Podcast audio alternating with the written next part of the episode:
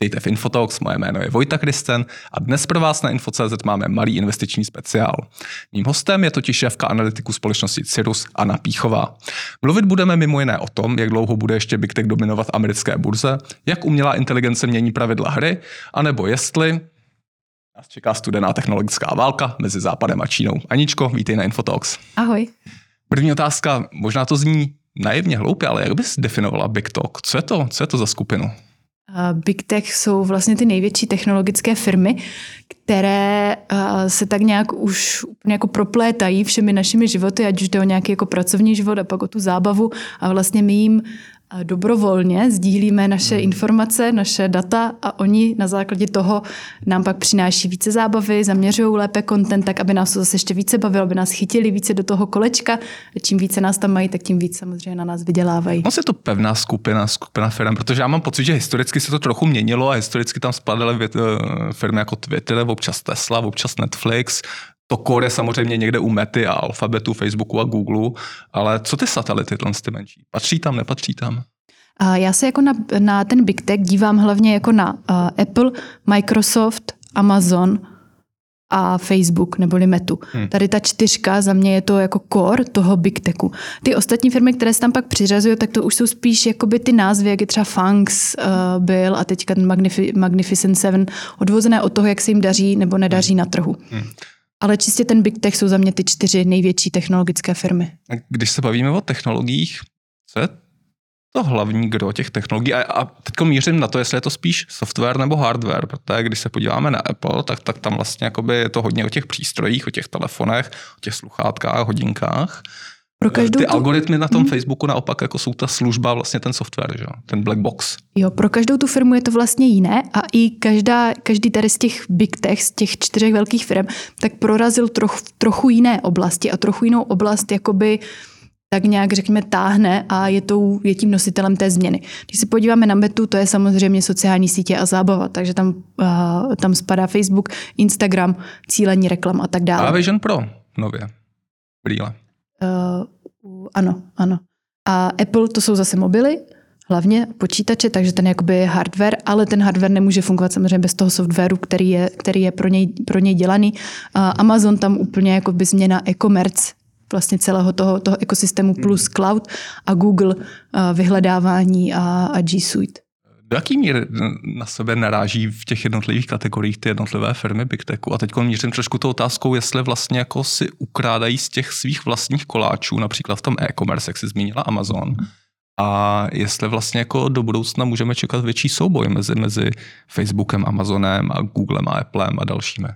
Uh, trochu si konkurují, ale ne úplně v té jejich jako nejklíčovější oblasti. Core v tom core businessu. Víme, že prostě pro Amazon je ten core business e-commerce. Ještě to nějakých pár let uh, takhle bude a v e-commerce nemůže konkurovat žádná tady z těch, z těch tří dalších firm.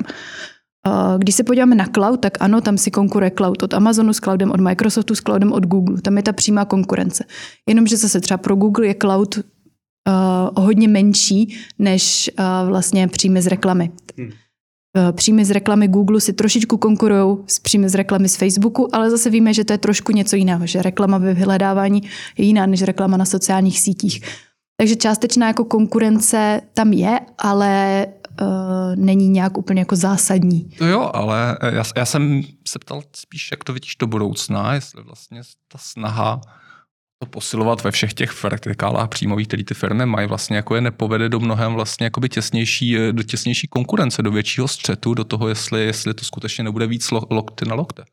Eh, povede, bude to tak. Eh, taky když se díváme už jako hodně do budoucnosti, tak my vidíme, že teďka ty firmy jsou schopné růst dvoucifernými tempy, že hmm. pořád i na to, jak jsou velké, vlastně ty tempa růstu jsou poměrně vysoké, ale víme, že tohle nemůže pokračovat jako x x let dalších, takhle navíc tam poroste konkurence. Tím, že jim rostou zisky, tak ostatní firmy jako vidí, chtějí si ukrá, ukrást část toho trhu a ten trh takhle nějak jako funguje. Takže uh, ta konkurence i mezi nimi, mezi nimi poroste, protože taky je nějaký jako uh, vlastně počet firm, počet klientů, které oni můžou oslovit se svými produkty, například s tím cloudem a prostě pak už tam povede ten konkurenční boj o to, kdo přinese lepší nabídku, kdo bude pro uživatele uh, lepší, přívětivější, levnější, rychlejší a tak dále. Jsi zmínila nové firmy, má, má vlastně někdo teď šanci mezi těch Magnificent 7 proniknout? Něk, někdo jako ze zdola u, u, úplně naivně to je přece hrozně těžký. Já jsem kdysi dávno jako slyšel nějakou takovou metaforu asi, eh, že, že, že v zásadě, když někdo má nějaká, nějaký startup, přijde s nějakým malým produktem, tak buď, to, buď tomu to okopírujou, anebo ho koupějí. Je to tak a ta konkurence je jako ze strany těch menších firm eh, těžká. Na druhou stranu nechci říkat, že to je úplně nemožné, protože viděli jsme teďka u Nvidia, kdy vlastně Nvidia je poměrně jako mladá firma, eh, a dostala se do těch Magnificent vyrostla na tu, na tu velikost, protože jí prostě hraje do karet do karet to prostředí, ve kterém se nacházíme. Takže já nechci říkat, že to nemožné není, ale je to určitě hodně těžké. Hmm. My jsme se na začátku trochu věnovali té definici, napadají ti z hlavy nějaké firmy, které vlastně nejsou řazeny mezi ten big tech, mezi těch Magnificent Seven, ale třeba s tím potenciálem nebo tím svým biznesem vlastně by tam patřily? Někdo opomenutý podobně jako Nvidia vlastně tam nepatřila třeba jako ještě před nějakým těm pěti lety například tak záleží zase, jak se na to eh, budeme dívat, protože je spoustu firm, které eh, přináší pro nás něco jako důležitého stěžejního a nemluví se o nich jako v, jako v souvislosti s tím Magnificent Seven. Takové firmy jsou skoro v každém, eh, v každém oboru. Já třeba zůstanu u těch čipů, tam je to Taiwan Semiconductor. Bez něho by prostě Nvidia nebyla a ten úspěch by tam nebyl, protože Nvidia neměl ty čipy vyrobit. Často se na to ale opomíná. Zase uh, Taiwan Semiconductor by nemohl vybírat, vyrábět bez nizozemského ASML. Taky důle, tuze důležitá firma, takže Uh, to je ta on, jediná firma, která vyrábí ty tiskařské stroje pro ty přesně, čipové, čipové přesně, fabriky. Přesně tak. Takže je to takový jako ekosystém, kdy vlastně ty firmy se navzájem potřebují a často se pak ale na některé z nich jako opomíná, že vlastně nejsou jako tak důležité, ale oni důležité jsou. My se k čipům určitě dostaneme v závěru, je to, je to jedna z tvých věcí nebo z tvých focus pointů, na, kterém se, na kterých se věnuješ ve své práci.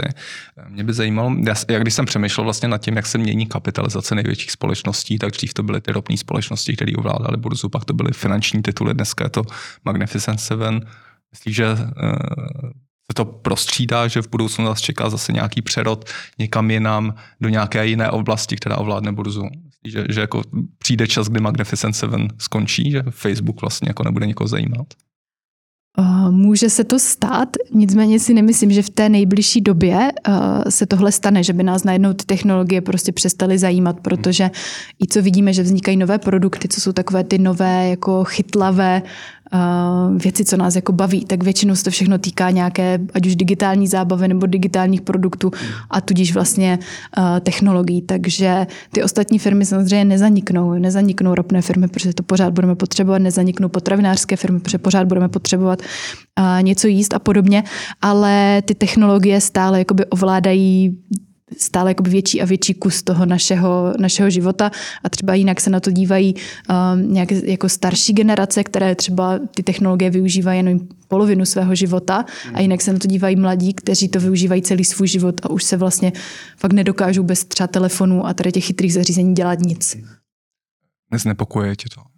A myslím teď jak, jak investorsky, tak osobně. Ta, ta, ta dominance vlastně těch, těch silných technologických titulů jak v našich životech, to, to je jedna část té otázky, tak vlastně ale i na burze, protože když, když se podíváme vlastně jako na nějakou tu korelaci toho, toho růstu eh, těch Magnificent Seven a celkového, eh, celkového Nasdaqu, tak vlastně tam vlastně to jde podle toho, kam, kam jde Facebook Meta. A co se týče toho nějakého osobního života, tak trochu mě to znepokojuje, ale to je zase pak individuálně jako na každém, co chce jako s tím svým volným časem dělat a uh, jestli vůbec jako chce přemýšlet na to, jaká data sdílí a co o něm pak ty firmy uh, ví a jak ty data používají. Tohle si musí každý nějak jako vyřešit prostě ve své hlavě, buď si nad tím přemýšlet nebo, nebo nepřemýšlet a nechat prostě mávnout rukou a říct, že jako teda ať si dělají no, s těmi ale daty, co těžký chtějí. se odstřihnout vlastně od, od, od všech těchto těch technologií, pravda. vlastně pokud bychom si vzali to firmu po nemožné. firmě, od Apple přes, přes, přes Google, Facebook, jo, nej, Intel. Nejjednodušeji se asi odstřihneme od nějakých jako sociálních sítí a tady nějaké zábavy prostě typu Netflix, ale pak ty další jdou jako hůř a hůř. Uh, a co se týče potom toho, jestli mě to znepokojí, jak je te, jaký je ten vývoj na burze, tak o tom se hodně mluví, zvláště v posledním roce, kdy ten Big Tech opravdu začal dominovat trhu a začal ten trh táhnout nahoru, kdy i v indexech, někdy v S&P se ta koncentrace dostala na 30%, což je opravdu jako hodně, že ty největší firmy mají tolik a nikdy v historii to tak moc nebylo. A nicméně je to zase dáno nějakým jako vývojem a toho, kde my se nacházíme i v tom jako biznisovém cyklu ve Spojených státech, kdy vlastně ostatní firmy, co se týče i výsledku hospodaření, co vidíme, tak se jim nedaří zase až tak dobře. A naopak tady ty technologické firmy jsou schopny i tady v tom nejistém jako makroprostředí růst a ty zisky generovat. A samozřejmě investoři jako hledají hledají zisky, hledají firmy, které Oni porostou. rostou a, a budou... generují ty zisky. Na druhou stranu vlastně jako se často ta kritika míří tím směrem, že vlastně jako jsou v nějakém oligopolu, monopolním prostředí a tak dál. Eh, jak se na to díváš z pohledu vlastně nějak, nějak, nějakého dozoru, nějakého SEC vlastně na, na to, protože objevovaly se úvahy o nějakém jejich rozdělení, vlastně Microsoft byl dřív rozdělený tuším kolem roku 2000 vlastně v, v kontextu nějaké akvizice, dřív vlastně histori- eh, Spojený státy mají samozřejmě jako dlouhou historii s nuceným rozdělováním příliš velkých společností. Bylo by to na řadě podle tebe v tomhle případě? V Google? A já si myslím, Mety? že tady vždycky ty jako zásahy toho regulátora do toho biznisu jsou špatně a bylo by to špatně i v tom, v tomhle ohledu, protože to naruší to podnikatelské prostředí a když se to stane jedné firmě, tak pak všechny ostatní uvidí, že vlastně uh, tyjo, nám se tady daří a my jsme za to jako potrestáni, že nás, že nás nuceně, nuceně rozdělí a rozbijou nám tak nějaké ty jako synergie uvnitř, uh, uvnitř té firmy. Um, jinak jako do té regulace jako z nějakého právního pohledu a z dalších pohledů, tak já tolik uh, nevidím. Já se na to dívám fakt spíše z pohledu toho biznisu a jak ten biznis uh, té firmy šlape nebo nešlape.